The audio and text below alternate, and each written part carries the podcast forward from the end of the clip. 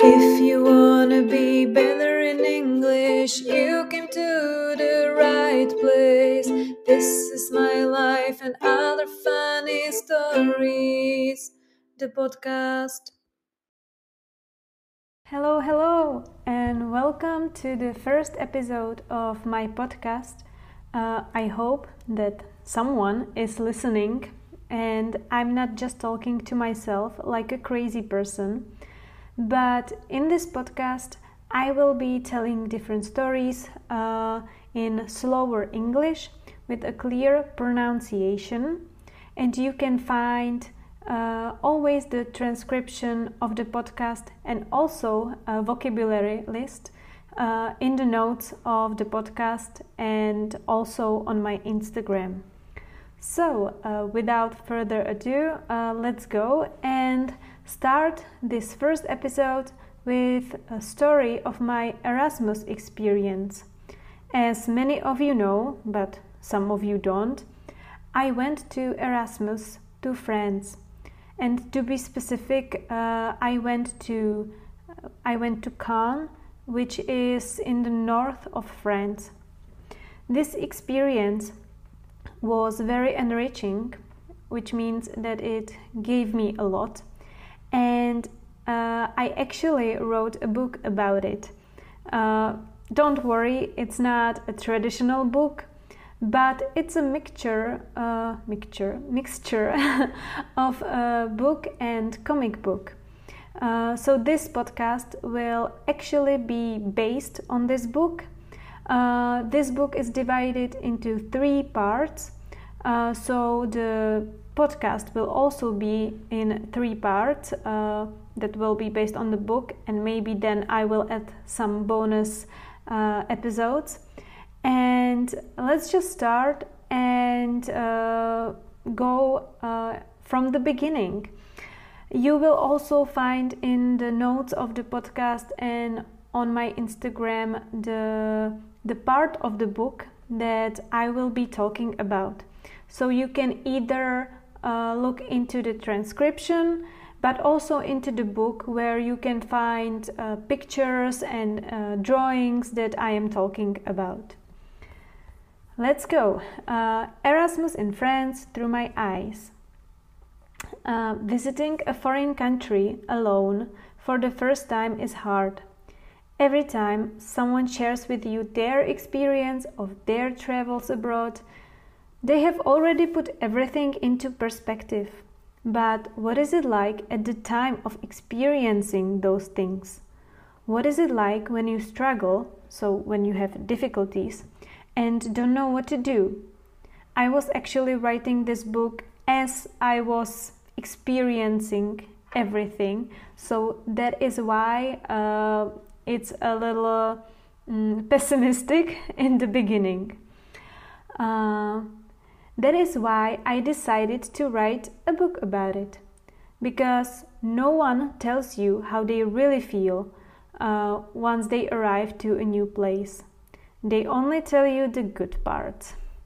Don't get me wrong, Erasmus is amazing, and you will see how my experiences and perceptions changed during the semester, but I also struggled a lot, especially in the beginning, and I needed to find a coping mechanism, so something to uh, help me deal with the experience. So now you are listening and reading to my coping mechanism. I did what I do well. I made jokes, I made snarky comments and I was sarcastic on every step of the way. uh, so, we will start with the first part. Getting used to it, aka everything is on fire. When I decided to go on Erasmus, I was very excited, but it was also something very vague and very in the future. With COVID and everything, one could never know what was going to happen in the next few months, so I didn't let myself to be too enthusiastic, so too happy about it, so that I wouldn't be too sad if it all went to shit. But when August came and no signs of cancellation were in sight, I started to realize that this is happening and I got a bit scared leaving my family, leaving my city, my friends, my boyfriend. Oh, I didn't want to do that. But it was too late to change my mind. So that was it. Here they come, all the new things. I didn't know what to expect. Actually, I had no idea what I was doing. Leaving my country for a few months and living in a francophone country, which is a country where they speak French, uh, by myself. That was a new experience for me. And trust me, the process of transition, of changing, was not comfortable at all. How does the saying go? Outside the comfort zone, that's where the growth happens, or something like that. In that case, I would be growing a lot because it was really outside my comfort zone. And uh, you can see the picture in, in, the, in the book. Anyway, I won't lie to you. Okay, I will lie, but just a little bit. the first days for me were rough. Rough means very difficult. I am not a traveler who welcomes every new thing, and I felt like everything is so much more complicated in France, especially administration. The bureaucracy is going strong here, which means that it's still very important. You have no idea. I couldn't wrap my head around it to uh, when you can't wrap your head around something it means that uh, you don't understand or you cannot understand something. Running from office to office trying to figure out my schedule for the upcoming semester waiting changing classes waiting and running some more. Uni offices uni it's university so university offices became my second home. Yes, I thought I will I will uh, grow old in uh, in the lines when I was waiting. It was crazy. All in all in all, the first week almost broke me. And you can also see a drawing of my first week in France in the PDF book. I know it sounds silly because so many people went to Erasmus and they made it through just fine. And then they went again to some other country, and then again, and everything went smoothly like a knife through butter. Yeah, that's also a saying to go smoothly as a knife through butter, so it's very easy. It wasn't like that for me. I felt so out of place in France, and I had so much to figure out and nothing was coming together. Beginnings are hard. It didn't help much that even though I was uh, learning French, my proficiency level, so mm, just in general, my, my level, was really not good. It was like a mission to try and communicate with French people who couldn't or didn't want to speak English.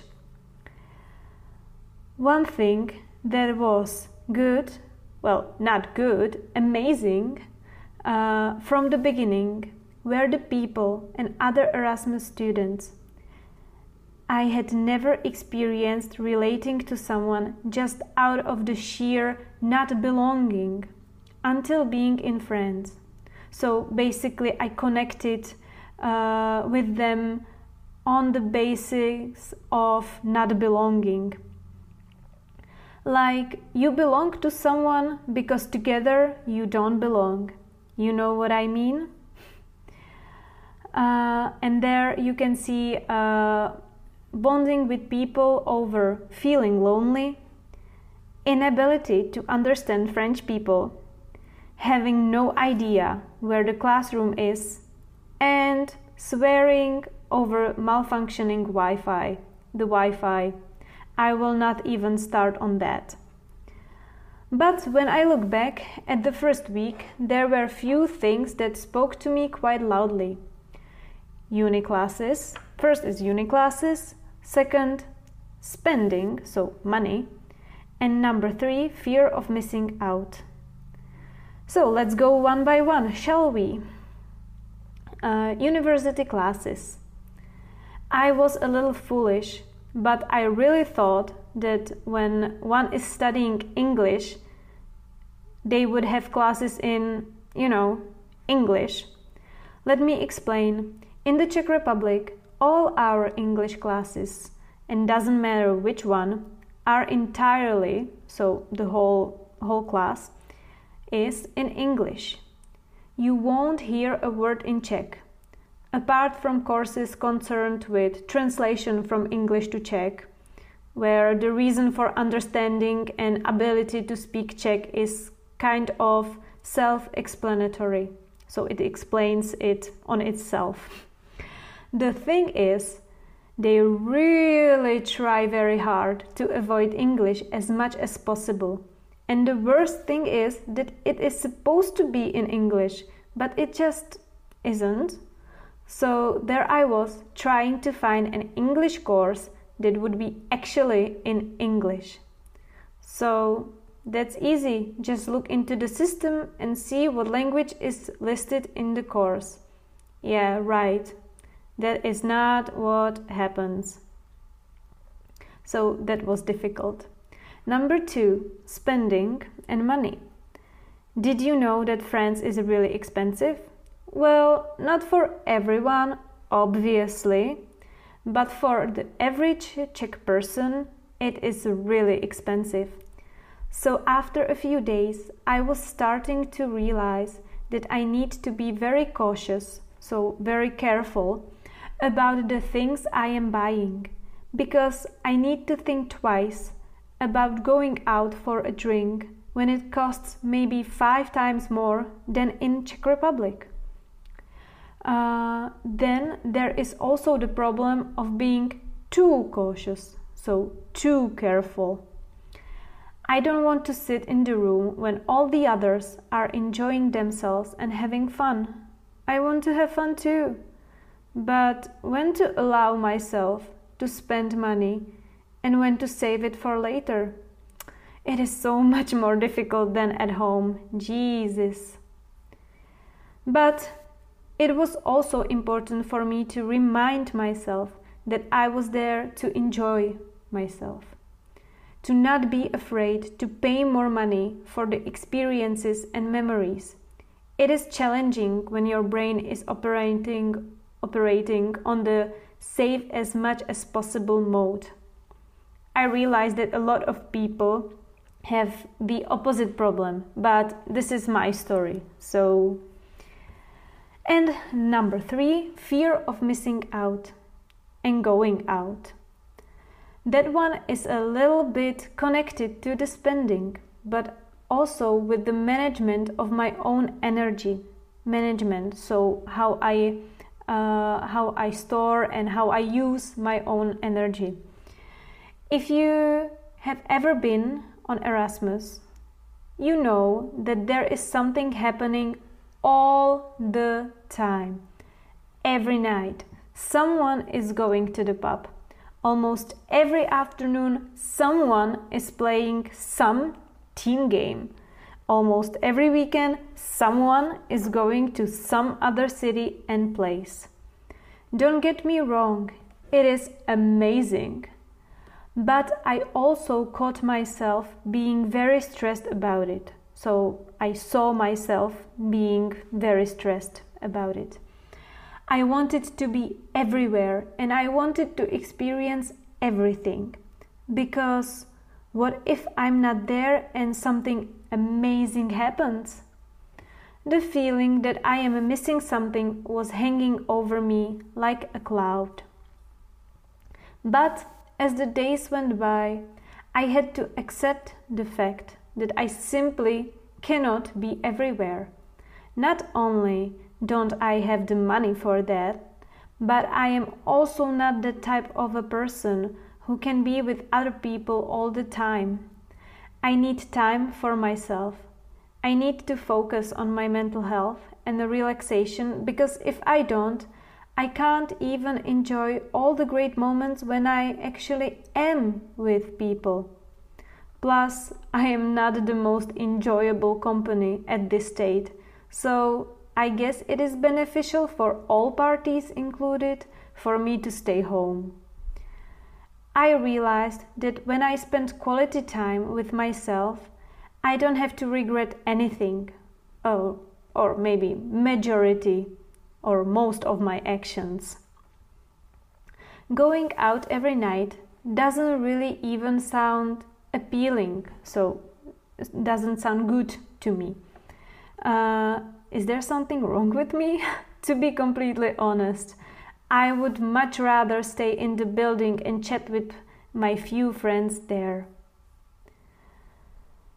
Yeah, uh, surrounding by people that go out for drinks every night, I was asking myself, am I supposed to want to party all the time? Now, I know the answer is no. You don't have to do anything you don't want to do. And for me, partying was just not it. The thing is that I wanted to make so many friends in France but then I asked myself, why? Why do I need so many friends? I actually don't. Yeah, that is me trying to convince myself.